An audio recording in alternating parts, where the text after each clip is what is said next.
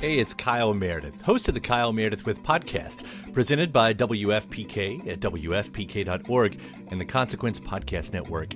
It's a series that puts the spotlight on iconic musicians and actors, inviting them to drop by and talk about their latest projects, whether it's albums, TV shows, films, or beyond. I'm gonna say something I don't want to say. Here it goes.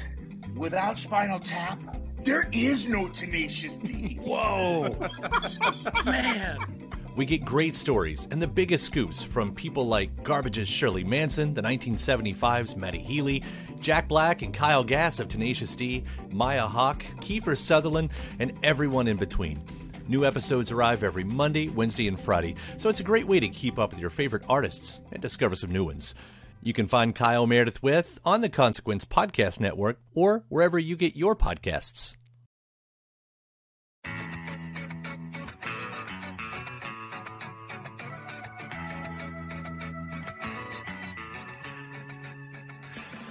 Before joining indie rock heavyweights The Hold Steady, accordion slash keyboard player Franz Nicolay saw many a ska show at the Wetlands in New York.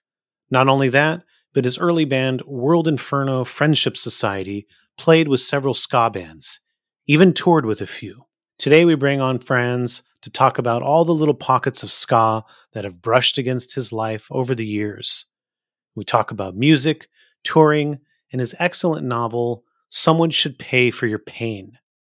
Aaron, you listen to a lot of ska, but you also really like indie rock. I do, yeah. I and I kind of have ribbed you about this before when we've been in the car together. You'll have on your your iPod or your or your uh your shuffle listening to music and almost all of it is like stuff like the hold steady. Yeah, but it's a good amount of ska too. I just want I want to put that out there. Good amount of ska. And I think you probably just do that for me. You're just like, oh shit! I gotta I gotta upload some ska. oh, Adam's in the car. Yeah, yeah, you caught me. Put on no ska for Adam. I know I like sleepy indie rock, but you like heavy uh, hardcore and stuff. Yeah, definitely. Like there's a weird Venn diagram of our musical tastes, and right in the middle of it, ska. That's right. Do you are you into indie rock at all? I mean, you got to like some of it, right? Yeah, totally. Yeah. Okay. The, the Hold Steady was one of those bands that, uh, in the early days of Stereogum, they were getting a whole lot of hype, mm-hmm. and so that that was kind of my my entry point was uh like that 2006 era of Hold Steady. Yeah. So we got Franz on the show, and uh, he has ska roots, but it doesn't sound like the rest of the band does. No, and we'll get, we'll get into that. We find out yeah how the rest of the band feels about ska. You messaged me shortly after I released my book, and uh, said that you never renounce ska. no one ever asked me. to be fair, no, I wasn't a spokesperson. Yeah, but your formative years, your formative punk years, were spent uh, at the uh, Moon uh, Lookout Sundays at Wetlands. So let's hear about that. Yeah, I came sort of late to it because I grew up in really in the sticks, um, in rural New Hampshire, in the years before you know before the internet. So um, I was a real rube when I got to to to New York. But my luckily, my one of my freshman year roommates at NYU was a Jersey punk ska kid, and sort of took me under his wing as far as that went. He played in this sort of jokey North Jersey band called Heft with an umlaut over the E, of course. what was your friend's name? Uh, Martin. Shout out to Martin Olson. Shout out Martin Olson. He's still he's still around New York. People know him. So what what year did you move to New York? This was ninety five. And uh, what town did you grow up in New Hampshire? Uh, called Center Sandwich, a little town of about nine hundred people in the Lakes region, right smack between the, the lakes and the White Mountains. Any idea how that town got its name? Yeah, uh, it's all the same sandwich. Um, it's it was property that was owned by the Earl of Sandwich, for whom the uh, the, the delicacy is named. Oh, he also wow. owned the uh, the land that became Sandwich, Massachusetts. It's it's it's all it's all one. How are the sandwiches in town? there is a pretty good uh, general store sandwich shop these days. There wasn't when I was growing up. I mean, there was a there was a general store. That was my first job when I when I was fifteen. I mean, even younger, probably 14, 15. but that was just a straight up old school deli counter. You get to the big city, and Martin says, "We're going. We're going to go to the ska shows." Yeah, I mean, he was he he, was he was. I I just you know learned from his record collection. and you know, he was into what was he into? He was into Queers and Mr. T Experience and Millencolin and uh, and and and we would go down. He we would go down the wetlands and see those those lookout shows and the. I mean, I remember seeing Slackers and Scofflaws and Ska Jazz Ensemble and uh, Mephiskapheles was, I think, the the first live show that really blew my mind wide open. It's like, oh, holy cow, these guys are incredible. What happened at that show?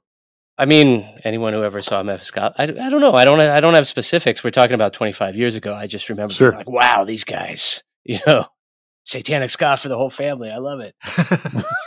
And then I was in the jazz program at NYU, and my buddy Rob Jost, who was the bass player, the first bass player in the band that I tried to, that I put together there, um, his main gig was for Skavoovie and the Epitones, um, and so he was sort of the one guy I knew. There was a drummer there who was in Harry Pussy, the noise band, but Rob was like the one guy I knew who was in a band, and I thought that was pretty cool. And I thought Skavoovie were were like a step above that crowd in turn like musically they had the, the, the sort of the big band thing going and these these Mm-hmm. Yeah, thick arrangements uh, i was pretty into that. I don't know you know it became I, I i i went a lot and that was sort of my first exposure to like oh there's this there's this whole world here and um and that these these pop punk bands and these ska bands are not are not uh, you know it didn't even occur to me that they would have been separate um separate worlds. It wasn't presented that way So was this like an every Sunday sort of thing, or just a frequently? I don't remember exactly. I think it was maybe one Sunday a month. Other people will know better. I mean, uh, like again, I was like, I was like very much the wide-eyed country boy.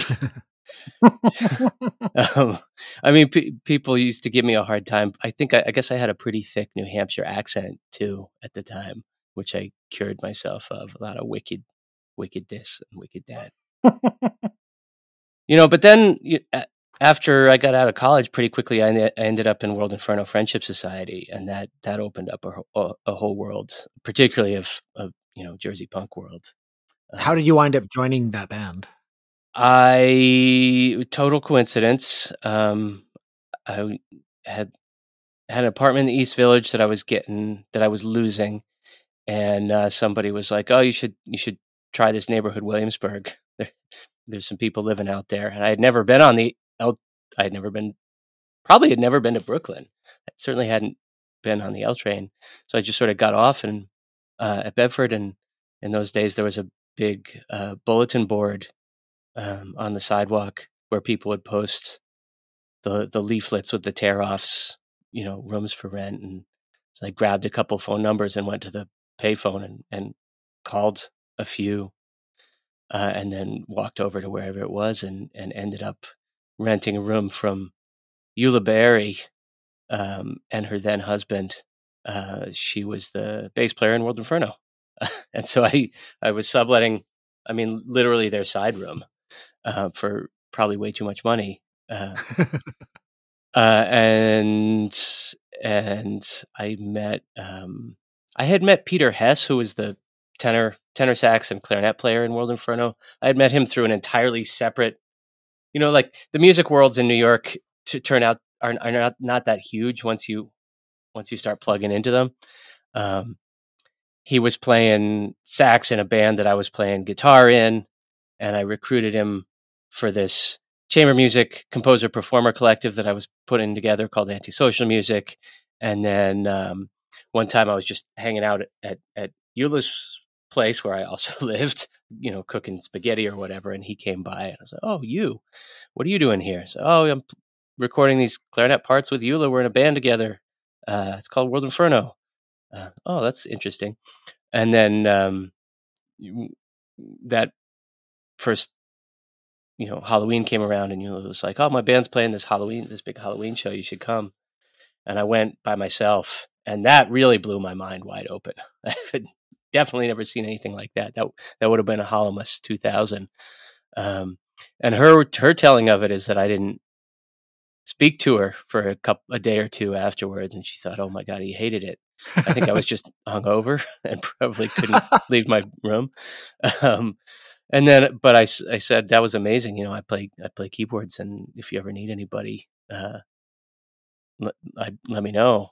And she immediately went to Jack because I they they weren't happy with their keyboard player at the time, and and you know within weeks I was in the band.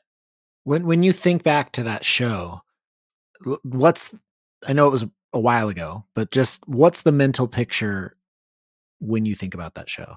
So uh, men- the first mental picture was was um, I didn't know the geography of Williamsburg that well at that point, and this was also before Google Maps, of course, and everything. Sure. So trying to find the venue on South First, people who know Williamsburg will know that like if you go down to South First and South Williamsburg, you run into the.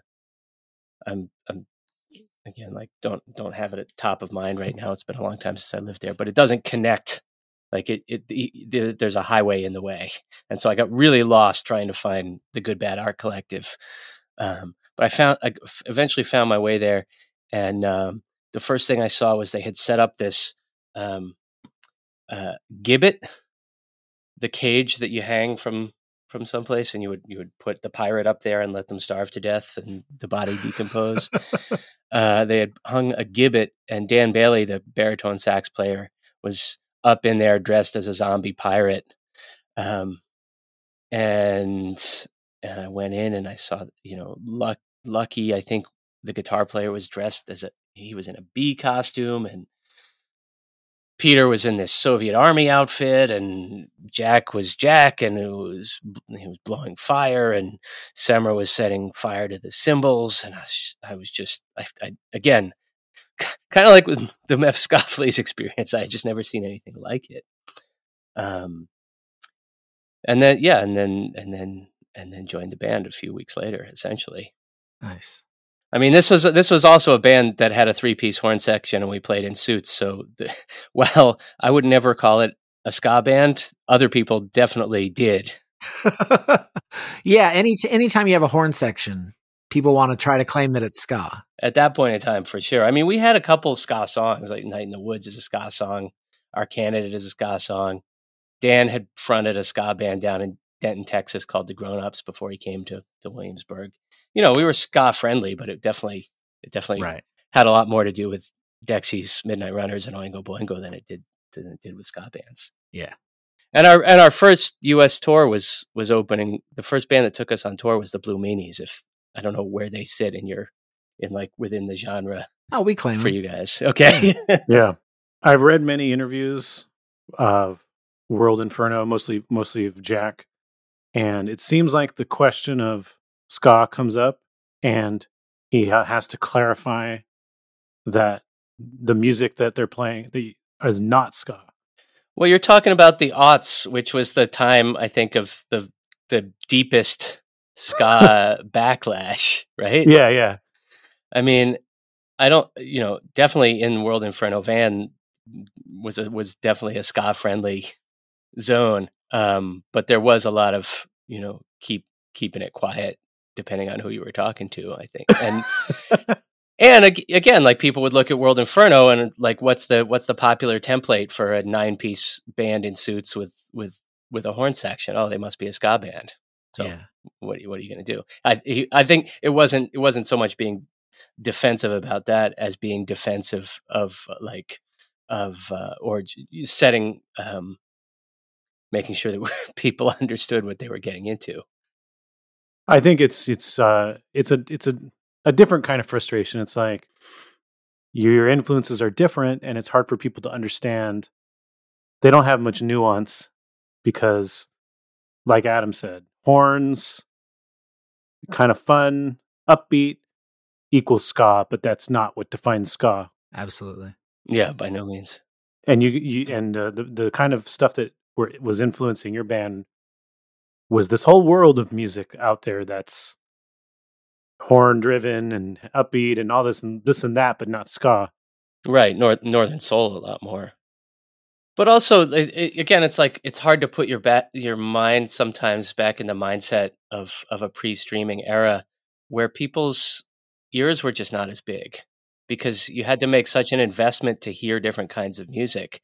Um, you know, I I'm just amazed at the kind of things. You know, I'm I'm I'm a college professor now, so I'm I'm dealing with with 19, 20 year olds. I'm amazed at the the the, the breadth of music that they're familiar with and exposed to because it's all the entire history of recorded music is essentially available, and that just wasn't the case. And so people you know, if you had never heard of Oingo Boingo, or if you if all you knew of Dexys was Come On Eileen, or or or you know, you'd never heard of Kurt Weill or uh, any of the other you know touchstones for World Inferno, um, you just sort of went for the easiest uh, visual analogy.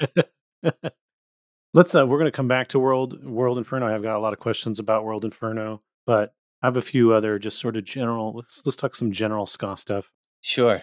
You were uh, you played on Ska Dream. You were on I think Pick It Up, right? I don't remember exactly what the titles ended up being, but if if you say so, that's if you say that's the one, that's the one. It's the one with Angelo. Yes, which I was thrilled about. Okay, so that's another. I should. I. I.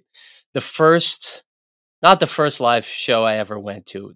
Uh, the first one I went to by myself was um, or like uh, was with uh, must, whatever the Lollapalooza was that Fishbone was on, 93 probably, with my buddy mm-hmm. Ken. And another experience where Fishbone came on, and you know, I had, I think the only shows I'd been to at that point were U2 on the Achtung Baby tour, and then the that p- package tour uh, with uh, it was like Soul Asylum, Spin Doctors, and the Screaming Trees. So I didn't, I also didn't have like a huge bank of references to to make sense of Fishbone coming on stage. Um, but another experience where just like completely blew my mind wide open. And I remember me and Ken coming home and sort of making the list of the bands we had seen, and we were going to go to the record store, and you know he would buy these one, two, you know, the Rage Against the Machine record and the whatever rec, the Mercury Rev record, and I would buy the Fishbone EP, and we would tape them for each other, and um, yeah, so to be on a track with with with Angelo was was a real thrill for fifteen year old me. What did you do specifically on that track? I played a piano solo. What happened on that was me and Ara, Ara Babajian, uh, drummer of the Slackers and ex Leftover Crack, uh, were working on New River, my record that just came out uh, at Atomic Garden in Oakland, and um, uh, Jack Shirley and and Rosenstock were mixing Ska Dream um, in the other room there. Uh, Jeff was mixing it on uh, Zoom or FaceTime. you know, he was on the he was on the phone, um, and he's old buddies. I, I, he's old buddies with Ara. He's a big Slack, Slackers fan, and I've known him since like, ASOB opened for World Inferno at least once. Um, uh, and I knew him from the bomb days.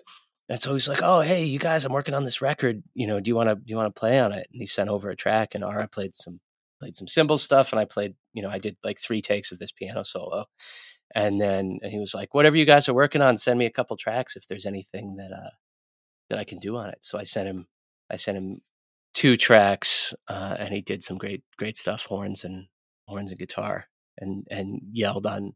There was there's one of his lines uh, lines that I had always loved from the bomb track "Sadder Weirder" that I I filched for one of my songs, so I sent him that, sang along with that. Um, anyway, that's how that came to be. Did Mike Huguenor uh, play? He, he contributed. Yeah, he played guitar on a, several tracks. He was one of those guys. I moved out to Berkeley a few years ago. My wife had gotten a job at Cal, uh, and I didn't really know anybody in the Bay Area. I mean, I had a list of people that I knew pretty well, or like not not pretty well, just sort of acquaintances from rock world essentially. But a lot of people I knew had moved out of the Bay Area because it wasn't. It's just not that friendly to creatives uh, at that point. A lot of people had moved to Sacramento or they'd moved up to the Pacific Northwest. But uh, Jeff, he, I guess it must. It was either when Laura opened for a Hold Steady show or when or when Jeff did. Um, I told him I was moving out there. He was like, "Oh, you should connect with Mike Huguenor. You guys, I think, have a lot in common. You know, you're both book people, like literary people." Um, and so I reached it. I mean, it's true, you know. Yeah, yeah. I know uh, Mike. Yeah. yeah.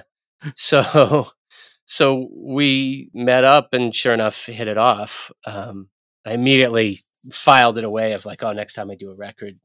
Uh, and Mike's Mike's solo record I really liked. I thought it, it was super interesting. Um, this like indie rock, Sonny Sharrock kind of thing. Like, uh, Yeah. uh, um, it's just like, you know, obviously this is a guy who has like a really interesting musical mind, um, in addition to being, you know, smart and intellectual and, and curious. So that those are always the kind of people that I like to work with. So I immediately put filed that away of of you know if I next time I do a record I got to get Mike to come and to come and play on it. Um, you know, and then pandemic logistics being what it was, I ended I recorded it with you know a real stripped down rhythm section of of with Ara on drums and and Frank Piegaro from Warriors and Star Fucking Hipsters playing bass, and then and sent sent the tracks over to Mike. Essentially, anything you think, you know, go to town on it, fuck it up, go nuts, and and he did. Like both the you the the squalling noise stuff in the middle of the the, the jazzier track, and then these very sort of beautiful uh, uh, melodic stuff on some of the other tracks. Great musician. So you're, you know, you, you've worked with uh, Ara for a while on different things, been friends with him for a while. I love Ara. He's one of my best friends. Um, again, like books, book people in the rock world, we gravitate towards each other. He told us, uh, he told us that that's uh, how he, that's how he passed the time on tour is reading books. Yeah, I mean, I did too. Once, so I started touring with World Inferno in 2001. I think was the first tour, and you know, the first couple of years of touring, it's so exciting. You're going to places you've never been to before, meeting people. You know, there's a lot of partying. You're in, especially in that band, a lot of chaos and and hijinks and um. But you know, after your second or third or fourth time at a place, the excitement of that wears off, and then especially once I was really intensely on the road with the Hold Steady, um, you start looking for other things to do with your day. Um, and one of those things for me was was going to use bookstores and and particularly especially in those first couple years i'm thinking of like 05 06 um, i was picking up you just go through phases. I went through a graham greene phase i went through an elmore leonard phase you know these books that are widely available in used bookstores but are also you know give you, you uh, give you a, a reliable you, you know what you're getting and you know that it's going to be good um, and then I started picking up old showbiz biographies um, uh, or memoirs, you know, sort of old actors, vaudevillians, performers from the, the teens, 20s, 30s, um, just to sort of as by way of making sense of my this life that I wasn't then living and planned on doing living for some time if I could make it happen. You know, being away from you know life at home was going on without with, without me my you know friends were moving on with their lives um, and and and I was trapped in this I was in this in this van um, and so that I, it helped to feel that I was part of a of a of not that not that I was just sort of this molecule floating from town to town, but that I was part of a lineage of traveling entertainers. Um, that these you know these stories of Gypsy Rose Lee or Jimmy Durante or whoever going town to town doing the vaudeville shows um, were essentially the same experience, um, and that that added up to a meaningful life as a performer. Hmm, interesting. But we were talking about Ara, so I, I, met Ara as the drummer of Leftover Crack. Sure. Um, uh, and then I, you know, I I had an intermittent but sustained uh, leftover crack uh, extended universe uh, existence for some time. Um, you know, I played on Fuck World Trade, and then Sturgeon would call me up whenever they were doing a thing, be like, "Hey, come play on these, you know, such and such songs, blah blah blah. Bring your keyboard." Or like if he was calling it "Choking Victim," that sometimes that too. And then on the the first Star Fucking Hipsters record that Ara was on and Yula was on and Frank was on. Um, and then Ara was spent a, a, brief period in World Inferno, I think like 09, 2010, uh, before really committing to the Slackers. Um, and then I didn't see him for a while. but reconnected with him uh, on some of my solo records, and and you know, especially as as middle aged rockers, we have a lot in common, um, and uh, it's always a treat to. I'm always looking for an excuse to spend time with him, whether it's making a record or not. Were you on the track uh, "Soon We'll Be Dead"? I sure was. Was I ever? It was recorded at my apartment. You did you play keyboards or was it just vocals? I was not on vocals. The vocals are Sturgeon and Terricloth. Okay. Hess played, I think, clarinet or something. I haven't heard the track in of extremely long time. Um, I played accordion. I might have played some keyboards, but definitely accordion. Um, yeah, that was Jesse Jesse Cannon, the engineer, uh, and and Sturgeon came over to my place in Bushwick, and and we tracked it there. Um, I'm I've always been a little perplexed at the enduring popularity of that song.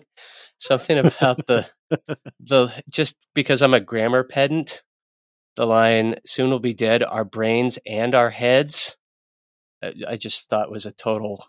Uh, was absolutely appalling lyric. there were other things I really enjoyed and respected about about the whole leftover crack experience, but but uh, I never thought that was one of their standout songs. Not that lyric. Not that lyric. And then, uh, so I know you're you're on the two cups of tea song as well as the video. Yes, uh, the video was made by this guy Nicholas Chatfield Taylor, who was sort of he he was around World Inferno shows for a couple years, uh, and they filmed it at C Squat. For, for whatever reason, I couldn't make the main filming date, um, but they didn't. But they wanted me to be in the video, so I came over separately, and and Nick filmed it and put me on that TV. Yeah, but I had this whole. I don't know. This was one of those dumb sort of. I always walking into things with concepts and I was treating it like I was on stage and I had this whole routine where I was like tipping my cap and taking a shot of whiskey and doing the harpsichord solo and blah blah blah and uh, none of that made it into the video but the result was that after however many takes of it I was fucking hammered I walked out and I walked out of C squat and immediately vomited into a trash can. It was it was not a not one of my finer moments. So the little clip that exists because you kind of like are playing and then you look at the camera and get like a weird expression. Yeah, is that because you're is that because you're wasted? I mean, probably. Again, like I haven't seen this video in probably 15 years. okay, so last year you were interviewed by GQ on the uh, "Is Sublime Cool Now" uh, con- uh, article, yeah. Uh, which which mentioned my book, which was funny because my book doesn't really talk about Sublime except to say that I think the song "Date Rape" sucks. Um, so I appreciate the shout out. well, your book was one of the uh, I, I feel like was one of the, the the touchstones of the you know yeah everybody writing about ska for a summer, right? Sure, yeah. So you were you you said no, I don't think Sublime deserves to be cool again, and you said that they are the band equivalent of a Bob Marley tapestry on a dorm room dorm room wall. Yeah. I stand by that. I mean, look, eh, there you know, it's a generational thing, right? Like people people get to their early 30s or whatever and they start taking the reins as, you know, editors at these culture um, outlets and they're looking for things to to you know people start pitching them they're looking for things to write about and it's I I understand the impulse to revisit the enthusiasms of your youth um, and and maybe rehabilitate some of them and that that's constantly happening and it, you know I understand why that happens from a media ecosystem point of view, but I don't think it's always justified from a musical point of view. I mean, whatever. Like that's just my prejudices. Sure. You know, you know, I was I've spent a lot of time in bands with with people who are five or six years older than me, and so, for example, you know, I was enthusiastic about ska in the '90s, uh, but Hold Steady guys were a little, you know, were a little too old for that, and so I sort of kept that to myself. But now, you know, I see a similar thing about myself looking at people who are, you know, five, seven, ten years younger than me, have their own, you know, enthusiasms that I don't understand, like astrology and professional wrestling, and you know, whatever. Uh, it's just part of the nature of things. Side question: Where does Craig Finn stand on ska? I think he's basically not a ska enthusiast. Okay. But you'd have to. I wouldn't want to speak for him. Okay. I think most of the indie rockers I've met of that's that roughly generation were were basically ska skeptics. It's certainly '90s ska skeptics, with the exception of Ted Leo. Good old Ted. Yes. Good old Ted. I mean, some of where I'm coming from is that I am also an indie rock enthusiast. And that's why I never understood why my two passions were to ever meet in the night. Well, I have a th- I have one theory about it, which is that so much of the aesthetic of that '90s indie rock thing was about not dressing up, Sure. Okay. right? So, like the, the the dressing up for that generation of people was, you know, whatever whatever junky thrift store clothes they went to sleep in, and and pretending that they weren't performing. And this is the this is the attitude that always drove me absolutely berserk about it as someone who's like I believe in performing. I believe like there's an authenticity in the performance. And and I also believe in like not acting like you're not trying. you know, I'm like sort of an anti- intense and ambitious and and hands-on guy and so these like, "Oh, I'm not are, am I on stage? Oh, I'm just, you know, I'm not even I just I'm improvising this song or like, "Oh, this song I, I'm not even trying." Made me absolutely crazy. Um, but I think if the, if you had internalized that aesthetic to look at uh, groups that were openly enthusiastic about what they were doing, for example, um, was just uncool. Yeah, definitely. Okay, so you you were voted by Dying Scene as the number one punk rock accordion player, Mhm. which I guess is, you still hold this title since it hasn't been. They haven't had another tournament. Yeah, one of my most treasured. Uh, I don't know bullet points on my CV. you even uh, uh, you outranked uh, both Eugene and Yuri from Gogol Bordello. Well, Eugene doesn't play accordion, so So, yeah. Well, he, I mean, he was on the list. I don't, you know, I don't know whatever why. reason. They're just guessing. Like, he looks like he plays Yeah. accordion. I mean, I think I earned it. You know, Yeah. I think you earned it. Although I'm going to say this is a controversial opinion. I think there should be a rematch with you and Weird Al yeah. I mean, I'll I'll I'll accept that. because I feel like Weird Al is a punk at heart, Yeah, and he's one hell of a accordion player. So James Fearnley. You know, give it up. Also, yeah, yeah, sure. Weird Al, absolutely. What's not to like? I will say I went to I went to see Weird Al recently. Mhm. oh yeah, I had never seen him before. Um, but he's you know respect. You know, I I, I interviewed Lily Hirsch, who wrote this academic study of Weird Al, and it really got me thinking about him in a way that I hadn't before. And he was playing in Poughkeepsie. My wife and I we just thought we, we should we should go. This guy's a show business legend. I love going to see show business legends. You know, almost, just from a, a professional curiosity sometimes too. You know, you want to see how do they come on stage? What's their walk on situation? Like how does how does the show work?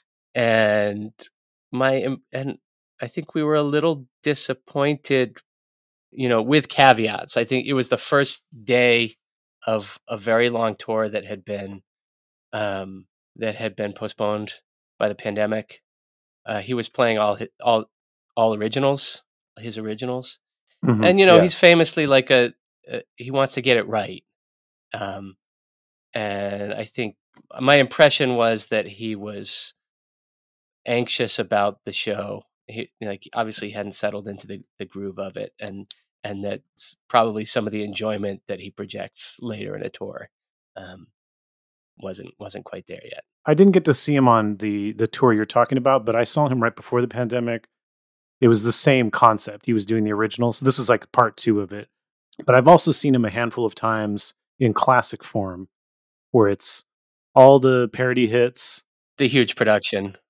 I gotta say that the classic form is the best, the my top show I've ever seen because it is the most entertaining live show I've ever seen.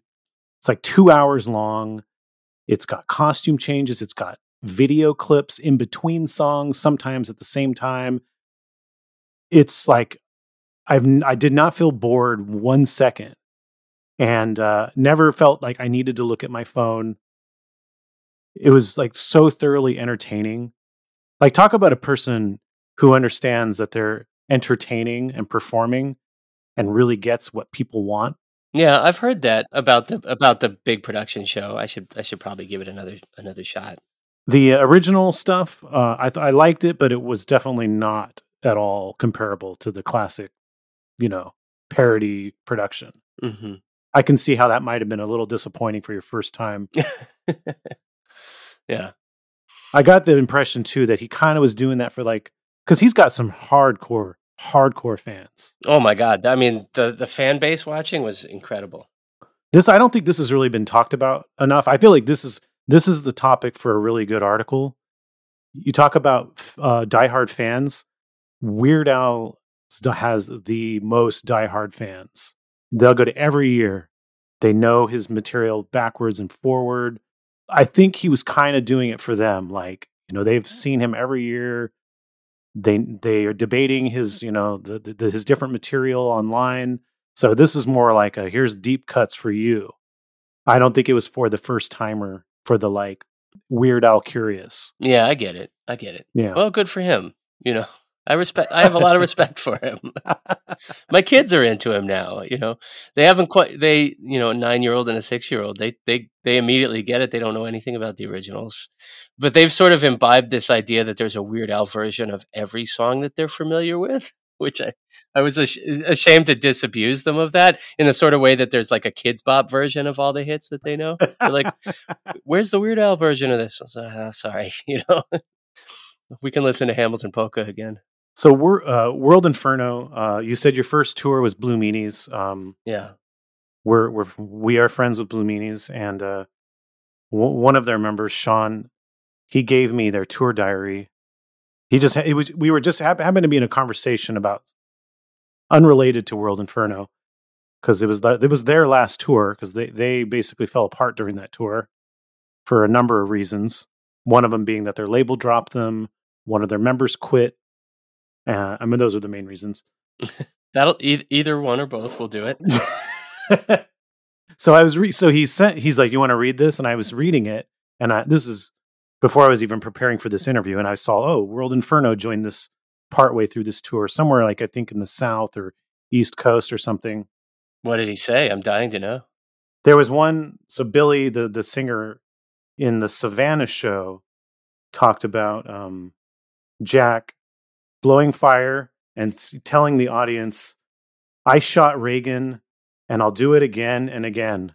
hmm yeah, he used the Suicidal Tendencies song as an intro to uh, the song, our song, Secret Service, Freedom Fighting USA. So there's a whole story which everyone's heard who who knows the band has heard a million times. So I won't tell it here. And uh, the other thing about that tour, I'm curious your perspective. That tour was just fraught with illness. Like everyone, according to this diary, everyone caught the flu. Um, Dropkick Murphys were, were on the headliners and was like hospitalized. The bass player was hospitalized from the flu briefly. Billy was like extraordinarily sick. Do you remember? Did you guys get sick on that tour? I got sick on every tour. I mean, really, Yeah. I'm not exaggerating. That's just part of being sick. Uh, I mean, part of being on tour, especially at that level. You're just, you're, you're, you know, with World Inferno, it's like you're rolling ten deep, and you're sleeping. You're showing up at somebody's house. Like, no, you're you're sleeping on a floor. I mean, you're really sleeping on a floor, and in a room with eight other people. So you're never getting enough sleep. Everybody was drunk all the time. You know, we were we would start passing the bottle line around in the van. I'm not saying that to to brag or or whatever. That's just the way it was. Um, to sound romantic. Um, uh, and so just you know, your immune immune system was absolutely decimated. Uh, and then you know you're in a room full of strangers every night. So of course, of course, you're sick. I, I don't remember. I, I don't remember any tour being more uh, fraught with sickness than any other.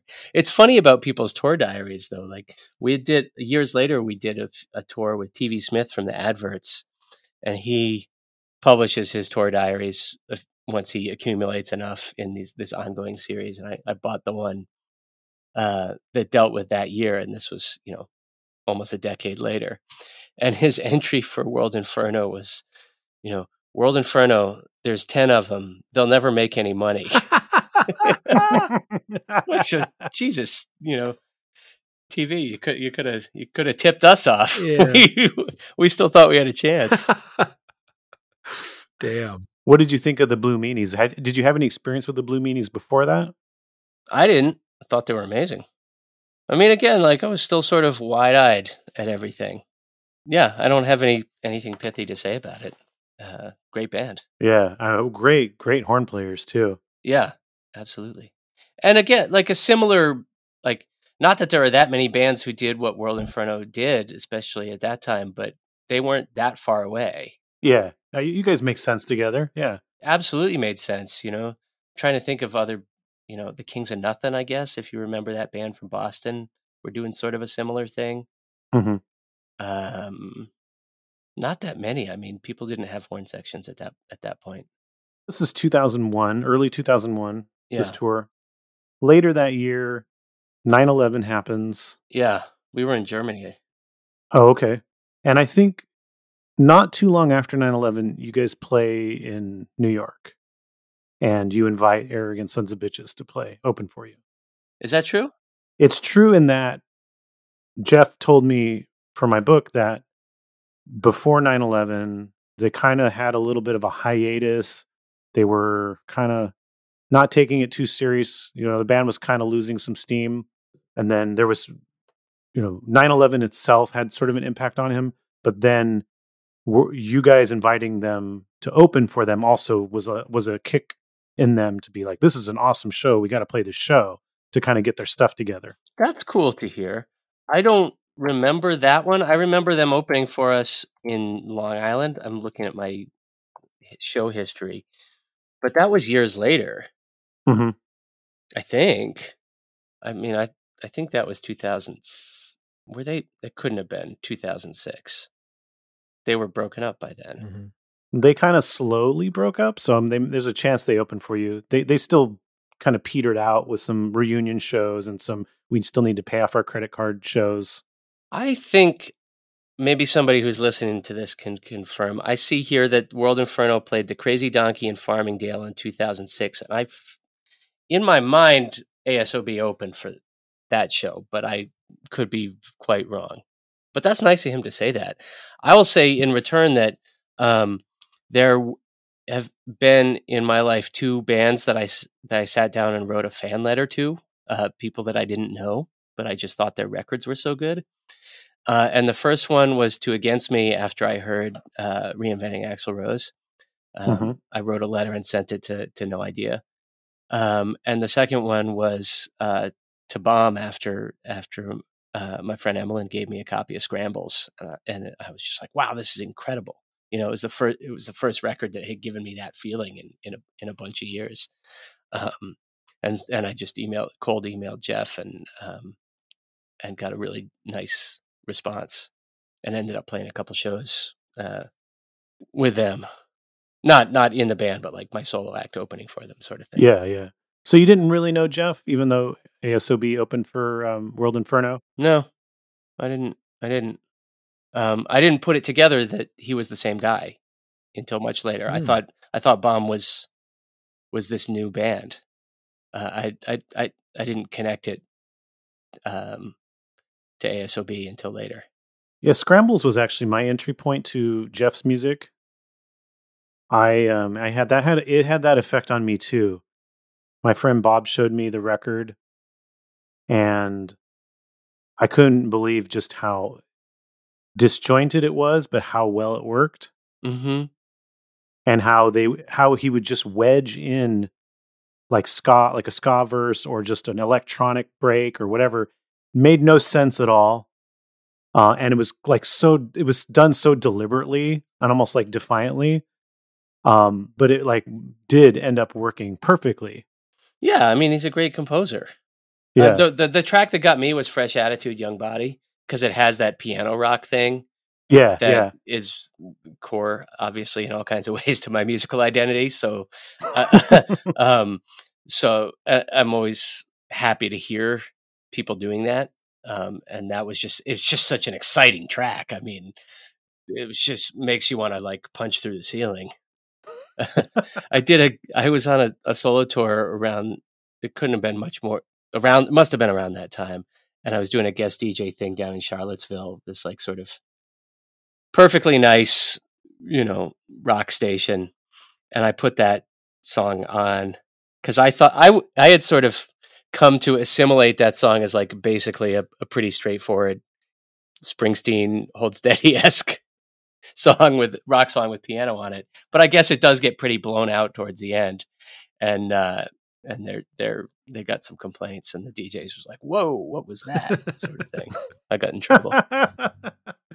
wow, I know that's weird. That song sounds so normal to me too. Yeah, I mean, in, especially in the context of his catalog, it's pretty accessible. I guess we, we have a different barometer. Yes. Like our our our, our normal our, our normal line is like probably way over here, and so that's like oh, we're on the we're on we're over here. It's it's right on normal. Yeah. So 2002 World Inferno, you guys went on tour with um the Independents. Oh my god. Boy, have I got yeah. I I've seen Independents play. I actually saw them play in their la- uh with Joey Ramone, Yeah. which was the last. Are they still at it? Yep. I have no idea, and we haven't really talked about them much on this podcast. But uh I think they're a good band. So let's hear let's hear your Independents stories.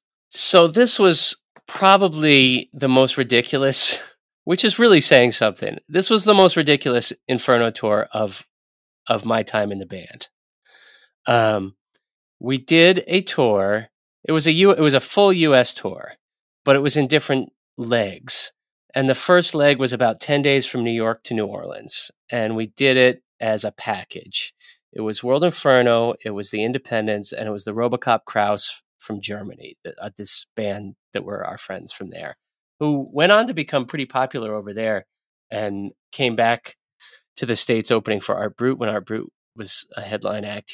Um, they, anyway, they never they never really broke through in the States.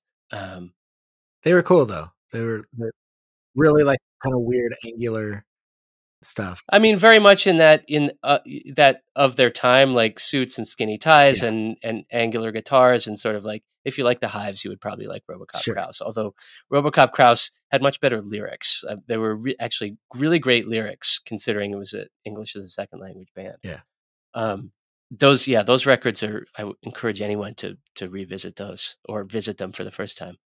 Um, but they had never been to the United. They had never toured the U.S. before. Um, and they were sort of like clean cut, nice German boys.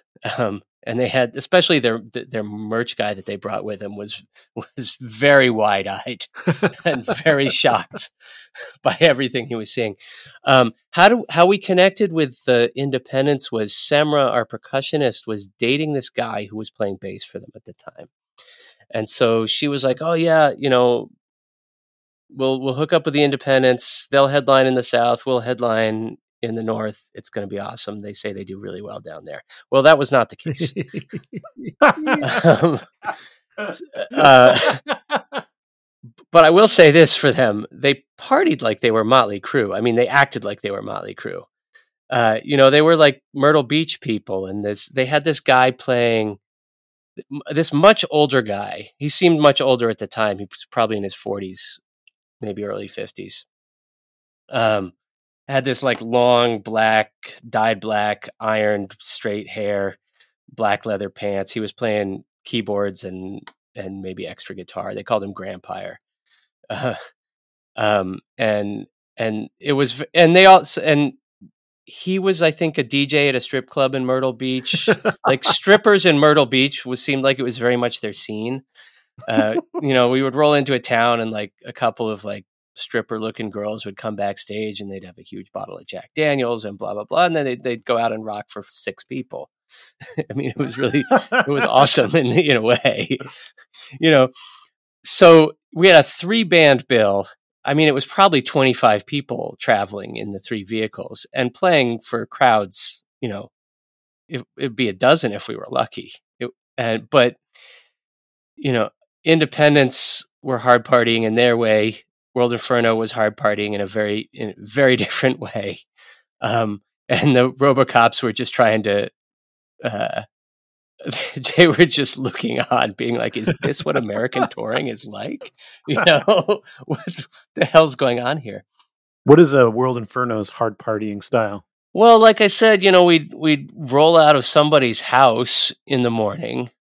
Jack didn't really travel with a suitcase. He had a briefcase um, that would have like a bottle of something and a comb and maybe his laptop you know. And so my mental image of Jack waking up in a morning on tour would be like sitting on a curb outside of some somebody's suburban house and just sort of like deep sigh and opening up the briefcase and like taking a, a swig of whiskey and then we would all pile into the van and crack open a bottle of wine for the drive. Um, you know, we were traveling. So also on this tour, we were traveling with a nine piece band. Our buddy Gunnar, who was our driver in Germany, uh, had come over, but he hadn't bothered to. There was something about he didn't feel comfortable driving in the United States, or he hadn't gotten his international driver's license, or whatever. He had come over to drive, but he couldn't drive, so he was just hanging out. um, and then we had these two guys, Greg Daly and Ryan Burse, um, high school buddies uh, who were two of the first like people who really were around, who weren't in the band but were around all the time. We called them the chaos coordinators. Um, Ryan had like shit, you know, head shaved, but uh, you know, long bunch of dreadlocks down to his ass. Uh, you know, sort of like uh, crust punk uh, cargo pants. Um, and he was go- he was along for the ride, and he was going to fly from New Orleans to Thailand, and then he was going to go hang out in Thailand for a while. Um, and he was one of the auxiliary fire breathers, so he would come along and do fire tricks, and um, and he had also, uh, well, I'll talk about that in a second. And then Greg, Greg is still in the game. Actually, he's he's gone professional now. He's like a he's like a he's a punk punk rock pro tour manager for Napalm Death, um, you know, Philadelphia legend, uh, you know, ab- vibes coordinator for the Stars. Um, great guy. Anyway, so Greg ended up driving. Gunnar and Ryan were in the were in the van. So we had what what how is it? That's twelve people in a in an Econoline in a fifteen passenger van. 15 passenger van, but with the back two seats taken out because it had everybody's suitcases. And in World Inferno, it was like not just the suitcases, but also your suit bags. Wait, so then also, were you pulling a trailer or? No trailer, also the gear. So gear's also in the van. Also in the back. You're all yes. savages. Wow. Yeah. So so half of the van is taken up with with suitcases, suit bags, and gear. And so we have two bench seats and the two front seats. So it was uh, let me see if the math is right. We would squeeze four people into each of the bench seats. Oh my God. One driver, one shotgun, one person sitting on the floor between driver and shotgun facing backwards. Oh, fuck. And then two people sitting on suitcases in the wheel well. Oh, wow. And we did a full US tour this way. Oh. um, and so the other the other people characters that we should introduce here were this group called the Know Nothing Family Circus, um, who were, you know, it, in the, the cir- circus punk was particularly a thing in the 90s and beyond, right? The, there was the Jim Rose Circus, and then there were a bunch of these um, touring, you know, crust punk circuses of various kinds, and the Know Nothings were one of them. Um, there's a pretty good book about it uh, I think it's called Freaks and Fire about that that whole world. But this was this this circus uh, that we had sort of they were they were simpatico, they were buddies, and and Ryan had toured with them. Um, he had a he had a he had a dick piercing, and so his act was like he would take out the piercing and he would and he would pretend to be nailing his dick to a two by four. He would put it, you know, put the the the nail through the hole and then nail it into a two by four and then yank it out. And blah blah blah. And then uh, then then he would sort of he would put a straw through the hole into a forty and invite someone from the audience to come up and like have some have some of the 40 through this straw through his dick um but for us he was the fire eater um but so the the the day 10 or 10 or 11 or 12 of this tour uh was was new orleans uh, which was home base for the know nothings um and then and then ryan was gonna and then the the the, the independents were gonna go home to myrtle beach and the uh, the RoboCops were to fly home to Germany, and um, and Ryan was to fly to Thailand, um, and we were playing this place uh, under a under a. It was pouring rain. Uh, we were playing this little club under a under an overpass in New Orleans, um, and nobody is- nobody was called the this is called the Mermaid Lounge. the Mermaid Lounge. So you know this story. I've told this Please story a, a million times, and I apologize to anyone who's. I mean, this is just one of the one of the great World Inferno stories. I haven't heard it. No, this is for Adam. Um, there was there was only one employee there, and he had just been fired. But the own, the owners had told him that he had to do his shift, and it was pouring rain, so there was no nobody came except for our friends in the circus. Uh, the other characters included uh, Sticks the clown, who lived in in in Pierrot clown outfit, like a white a white clown outfit that was no longer white because it was the only thing he wore, Oh, and he had tattooed clown makeup on his face. Um, oh, so he's he's a nightmare. no, he was a sweetheart. but he looks terrifying.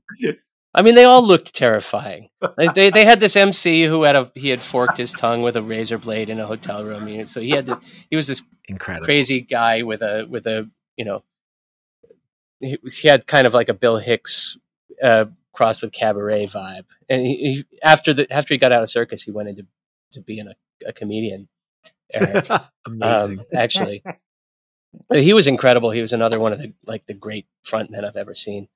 Um, they had a guy who uh, would fillet himself on a bed of nails. That was one of the acts they had a a lady who would put fish hooks through the piercings holes in her labia and attach a a six pack to it and sort of swing it back and forth. I mean, it was this kind of act. yeah.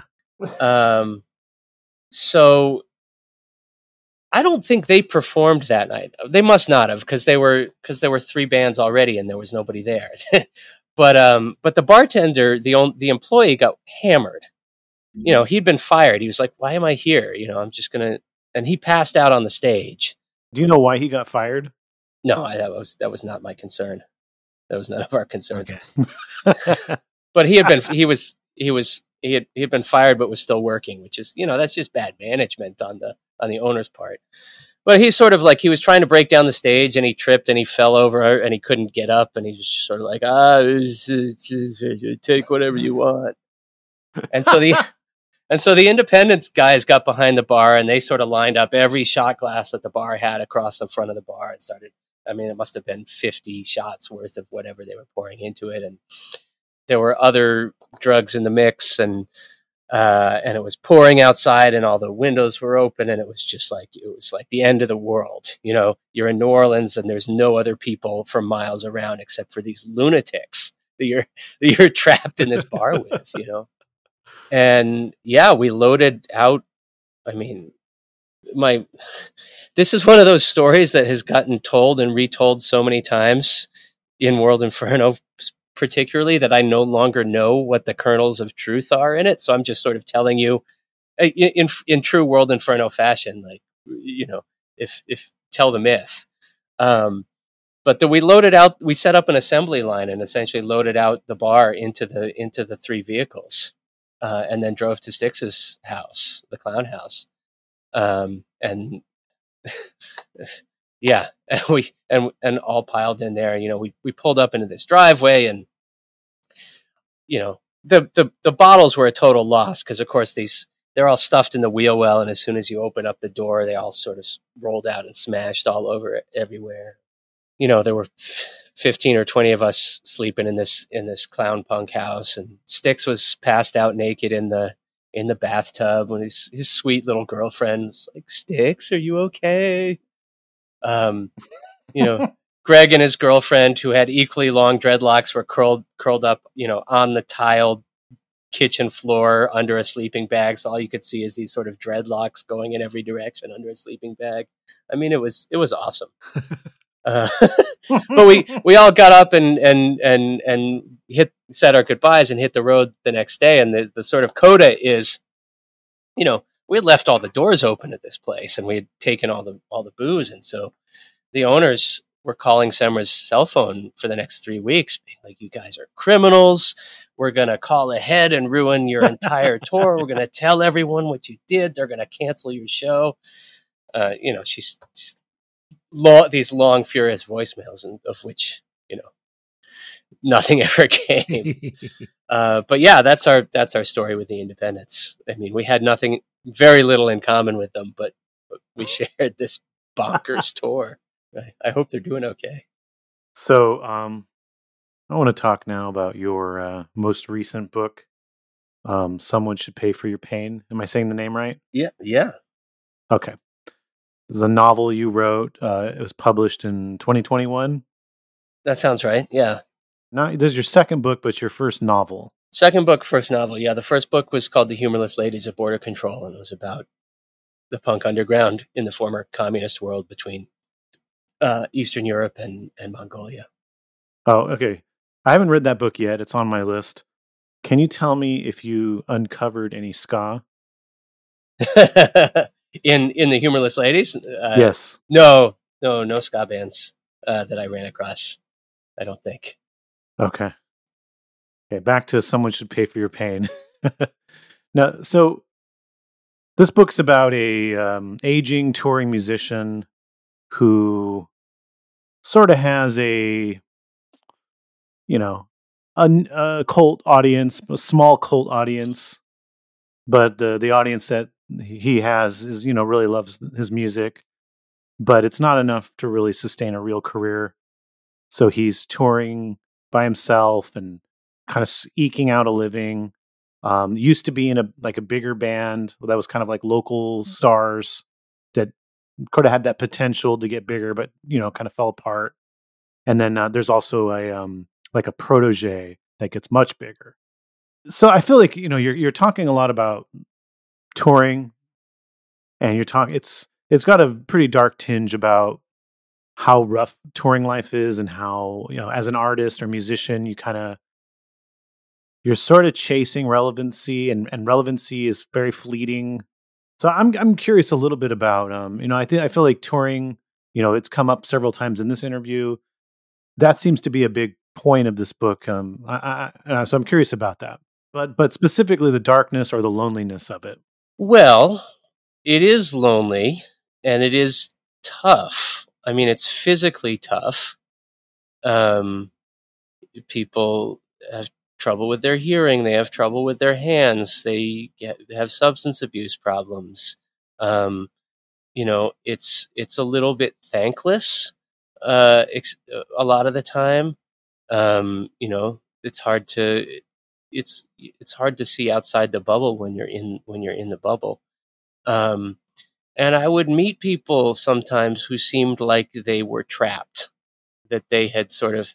Aaron Cometbus uh, has this image in his last issue, uh, which is called um, I forget what it's called, but it's about it's about sort of revisiting the the, the punks of his generation and the ones who who made it work for them and the ones who didn't.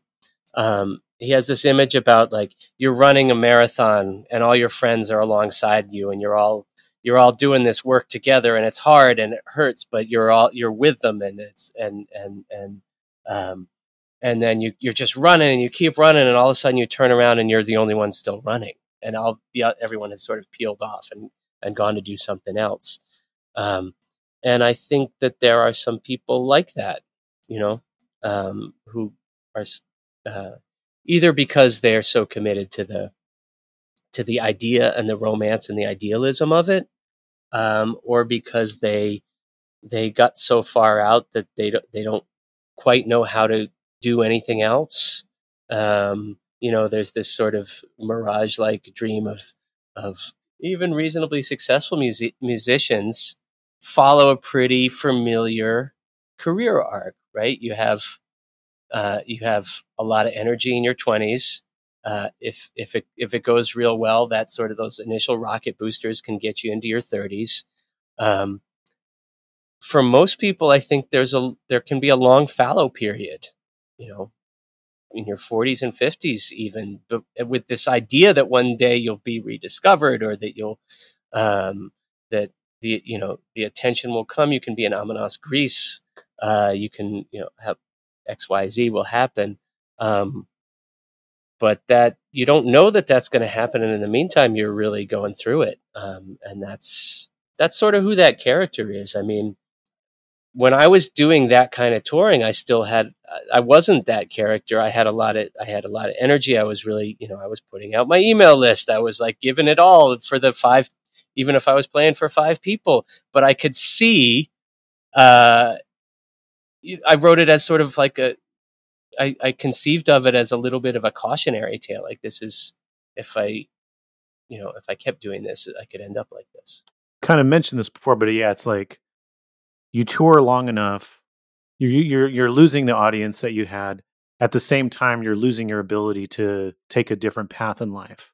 Well, sure. I mean, the the hole in your in your CV is getting wider and wider. Mm-hmm. I mean, I I definitely had that experience. My first my first child was born, and I sort of kept touring for the first year or so. But it was became obvious that it was going to be unsustainable and unfair and and and a little selfish. You know, I could make a living touring by myself because my expenses were low uh, but it was premised on volume. I would, you know, I was playing 200 shows a year or more, and just to be doing that wasn't fair to my wife or my daughter or, or, or myself. So it was like, okay, I, you know, I gotta, I gotta reinvent my life. Um, but it wasn't that easy. I couldn't, you know, um, my wife and I sort of, she got pregnant and we were like, we, we're gonna, I guess we'll both apply for jobs and whoever get, gets the job first will be the person with the job. um, and and I just and I didn't realize how hard it was going to be. I hadn't had a day job at that point in a decade, um, so it took a couple years to sort of reinvent and and and build that framework back together. It's really tough. What was that first day job back? Well, like everyone else, I got I ended up getting a bartending job. Mm. You know, because what else are you going to do? Mm-hmm. um, and I I hadn't bartended in 20 years either. But you know, you can go into food service. I knew how bars worked. Obviously, I knew how to mix some cocktails. My jobs when when I before I before the hold steady took off were not food service or bartending jobs. They were uh, they were office jobs. I worked. I had an advertising job. I worked in for nonprofits, classical music nonprofits. I worked for Bang on a Can, the the new music organization but that sort of thing you know people who are in the in the nonprofit world stay in the nonprofit world yeah. you know and the, the people my age had sort of moved up the ladder and and i i couldn't i was too old to be taking entry level jobs of that sort in fact they weren't even, they weren't even considering me really they you know even if i would have taken that job which i would have um I, I remember having one interview where the you know, I was trying to sell it as like I've been on the road for 10 years. It's made me improvisational in, in all these ways. I can, you know, I can, I can react to whatever gets thrown at me. And, and he was like, well, can you give me an example of that? And all the examples of it were just like, you know, I'm talking to this, you know, Serbian border agent who wants to take my car apart and look for smuggled cigarettes. It's like, how is that applicable to writing a, to writing grants. um, yeah, so I got a I got a bartending job at a uh, at a restaurant, which was actually okay because you know restaurant bartending, you're home at a reasonable hour.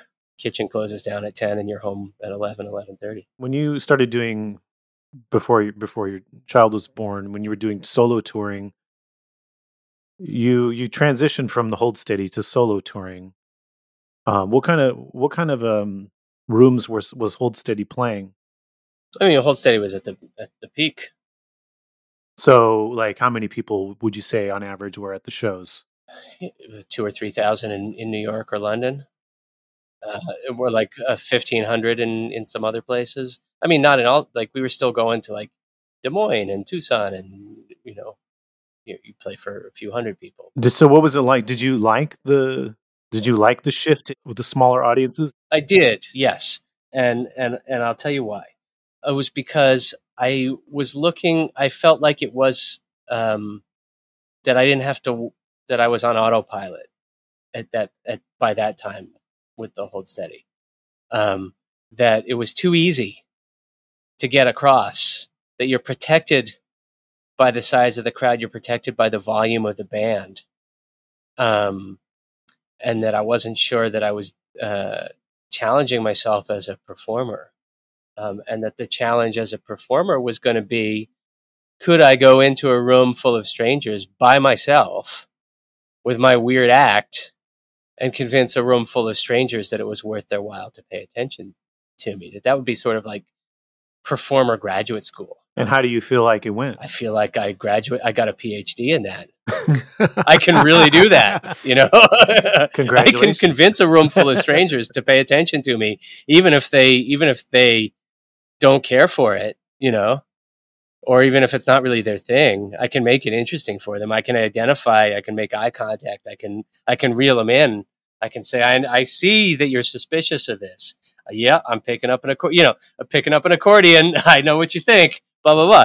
Whatever, you know, whatever it takes. It was, it's this, the, the, the, the these old vaudevillians that I was talking about, this idea that you can, you can roll into Hattiesburg or wherever and get up there and do a little soft shoe and tell a joke and maybe sing a song and you know whatever it takes to get over um uh i mean there was other stuff i was doing around that time i did i, sp- I spent that year as a hired gun for against me um which was a lot of fun and very relaxing it was like it was cool not to to be just the, the keyboard player on the side i didn't have they, it was like a very stressful time for the band um, uh, but I didn't. I wasn't implicated in that, and they were a band that that dealt with a lot of that stuff very privately. Um, so I didn't. I wasn't even aware of a lot of it. Um, I don't know. I was I was open for business. Like Ara even reached out for me out to me around that time about playing keys for a couple weeks on a Slackers tour when when Vic was having some kind of hand problem. Um, it never came together, but you know, that's I was just like I want to do I want to do different things. I actually think what happened to that is as I told Ara I was Scott Menable and yeah, I never and he never asked me about it again. uh, uh, I don't know. I was I was excited to, and also, I mean, again, like some of this stuff is people who've who've heard me talk about this time have, have heard some of these these spiels, but um, I had run into Matt and Kim, that band. Mm-hmm. Uh, they were friend old friends from like the you know Brooklyn DIY days, uh, and they were on there. We ran into each other on an airport, as as you do when you're on the sort of touring circuit with people occasionally. They were on their way to Alaska.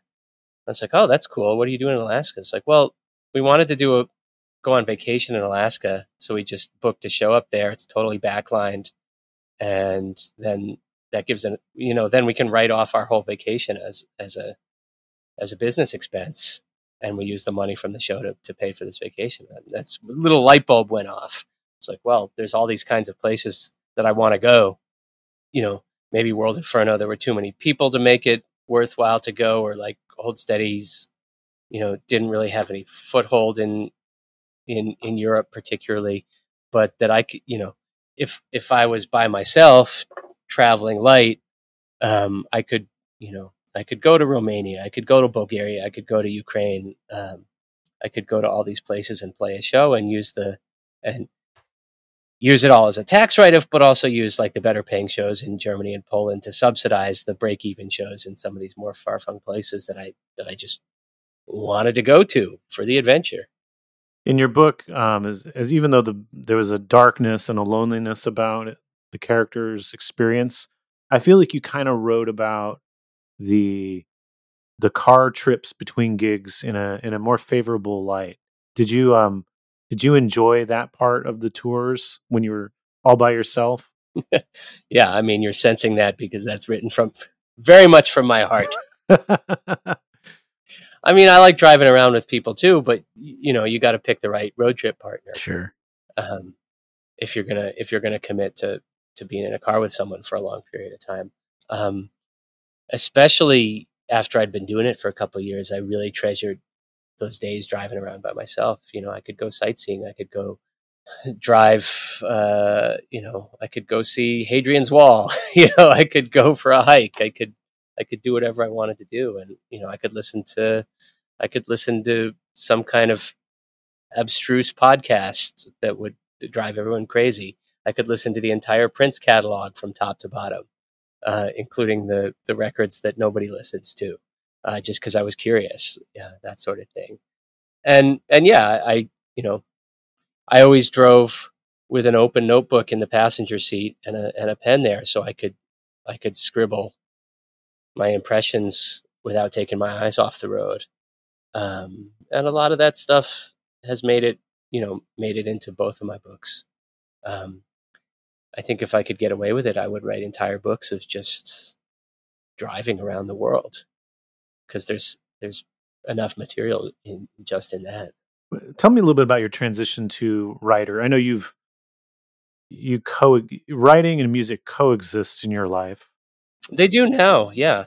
I mean, initially I had I had thought that I, well, that time we were talking about where I, I've come off the road.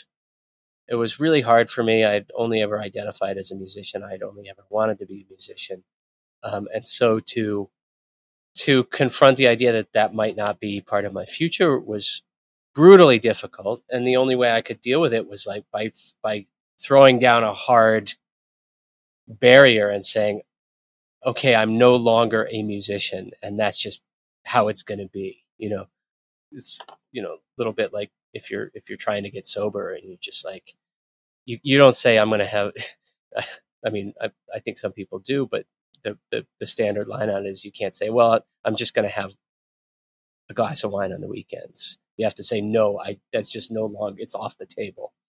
And so and so that's sort of what i i did. Um i said i'm going to stop i'm going to stop hustling. I'm going to stop trying to book shows. I'm going to see if anyone notices and that'll be useful information. You know what i mean? Mm-hmm. um, if nobody cares then that's then that's good to know. Then, then i know that it's just been me trying to push this thing. Um, uh, and then and then I thought, well, I'm going to go back to school. It's either going to be, it's either going to be, I'm going to follow up this writing thing and pursue another financially irresponsible creative career, but one at, le- at least I can do from home, um, or go get a library sciences degree and be a, be a librarian. That had always been sort of my dream alternate job. One of those classical music nonprofits that I used to work for had a scores library that lived at the performing arts collection at uh, at Lincoln Center, and part of my job was once a week to go there and dig out some of these scores and copy them and send them to members. And I just it was such a blissful, quiet, alone time um, that I always, you know, my friends who are librarians tell me that it's not actually like that, but this romantic idea of just being like being like alone with books uh, really stuck in my head. Um, and I had started teaching. I had sort of started teaching as an adjunct at Bard College, and I, I sort of liked it. Um, but I needed a degree if I was going to really do more of it, um, some sort of terminal graduate degree. Um, and my wife's an academic, so it made sense for me to try to get a job where our s- schedules matched up um, in that way, and where my job could travel with her job if she was if she was getting, if, you know, if she if she got other job offers. Um, I've sort of lost track of the thread of the question. oh, writing. Writing. Uh, I, yeah, I had been writing. Uh, you know, I'd been keeping tour diaries all along, publishing them in various forms here and there, writing various articles, and just sort of ex- writing longer and longer pieces until it seemed like it was I had sort of put, done a chapbook of short stories, which was put out. Here's a funny coincidence by the same guy who did the Sublime GQ article that you referenced earlier, Jay Diamond. Mm. Is that how? I mean, so I guess he, you guys were friends. Is that why he interviewed you? He, we've been friends for for a long time. He interviewed me for a magazine. We met because he interviewed me from around my first solo record. Okay. We sort of hit it off, and he was running a reading series out of a bar in Greenpoint, um, a sort of rollicking reading series with a lot of writers who've gone on to, to big things. Um, and he invited me to to. He did one that was like three minute rock and roll stories, like come on and tell your best tour story, and then one that was like, and then and then uh, one that was more of like a short story reading that I wrote something for, and then he was trying to.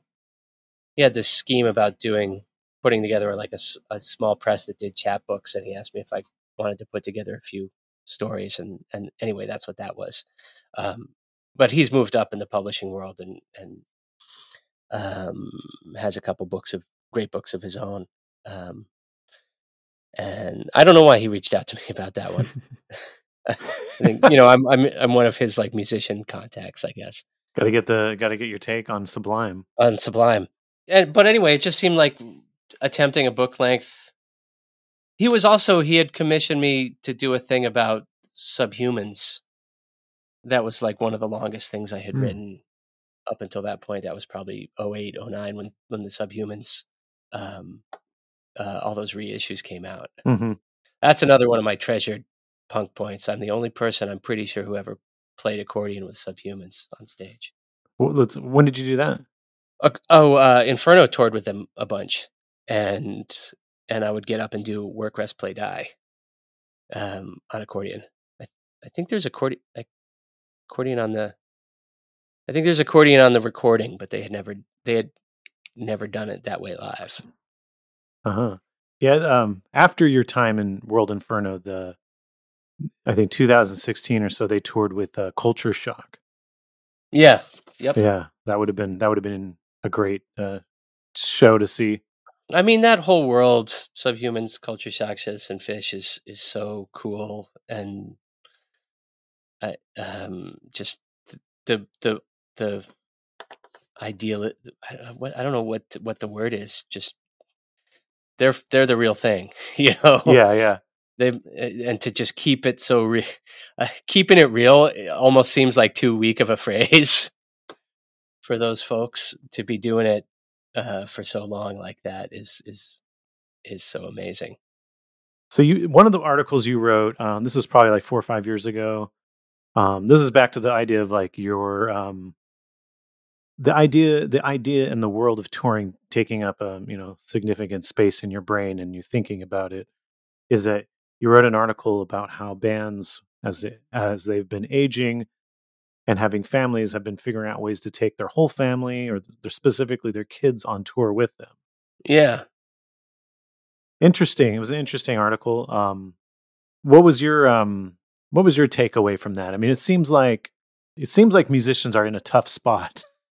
like do you go, you know, it's a lot easier to tour without your family, but it's very there's a lot of things about being a musician that's disastrous to having a personal life and to yes. and to be an artist or musician and to maintain your um, personal relationships it requires a lot more work yeah i mean so you're talking i wrote this article for slate uh, some years ago about musicians who tour with their kids um, and the, you know there's a there's a class divide there you know there's the people there's the people who can afford to bring a nanny um, uh, and then there were, you know, there's been professional sort of touring nanny companies set up for exactly that purpose. Um, and then there are the, the, the DIY folks, you know, the path not taken, like I was talking about before, had I tried to stay on the road in that way, um, you know, people who have done that and tried to uh, maintain and and bring their kids right not not like i'm going to leave my kids for for 200 days a year but but i'm actually going to involve them in this adventure um, and some of those like like truck stop honeymoon or uh mates of state or um who else uh fawn fables you know there's a couple involved in the band. Mom and dad are in the band, um, and they have all these. Uh, so the the the the challenge of dealing with having your kids in the van and your kids at the club is in some ways no greater than the challenge of just being a parent anyway. Um, but you but you have your kids with you and you're exposing them to all these interesting adventures and and so on.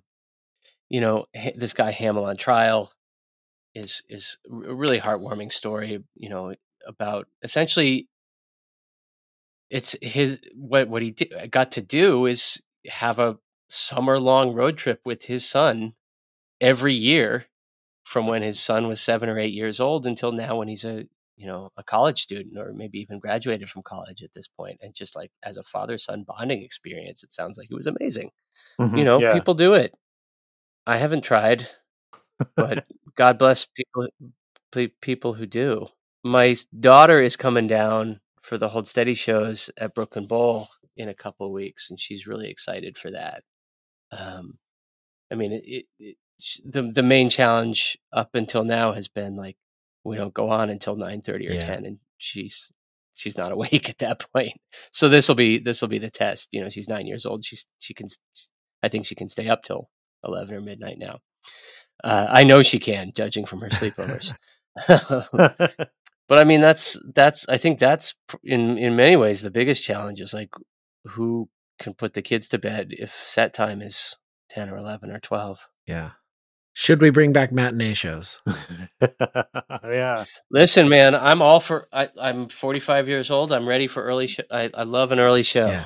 Uh, the UK has this tradition from the days when the the bars, when when last call was at 11, I think 11 or midnight, where you know shows at seven, shows at 7:30, shows at headliners at eight. Um, and they've still sort of, re- you know, last call is much later now but they've retained this uh, this sort of vestigial sense that the show starts early. Um, and I, I love that because then you can go out afterwards. You know, er, early show after party for anybody who wants to stay up all night. Yeah, you want to rage, you want to hang out at the bar, you can do that after that. Get a DJ, yeah. Headliner at eight, show's over by 10 you can still go out for two hours and be home at a reasonable hour like i don't know why yeah I don't know why more American uh, venues can't can't get on board with that. They just want to keep keep people there as long as they can and keep them drinking as long as they can, and they they think that people will leave. I don't think that logic makes no, sense. I don't though, if the show doesn't start till nine, you know that they're just not going to get there till nine. Yep. Eh, whereas, like, if you okay, so the show's over at ten, you can keep the bar open if people don't want to leave. Yeah, this way it's just the show ends and they want to kick everybody out. Yeah. Anyway, I'm sure there are justifications that by by people who are in that business that um, that make perfect business sense that I I just don't have access to. But for our venue owners that are listening to this podcast, do the right thing. I mean, for God's sake, if it's if it's a hold steady show, you know, yeah, it's not, it's not like we have the youngest fan base in the world. I know. Can we at least scale it to the uh, fan base age. Yeah, right. That's okay. The band is twenty three, and it's all their friends that you they can they can play an eleven o'clock set. Yeah, they can go on at one a.m. if they want. yeah, that's what being twenty three is for. Sure. Yeah. Yeah.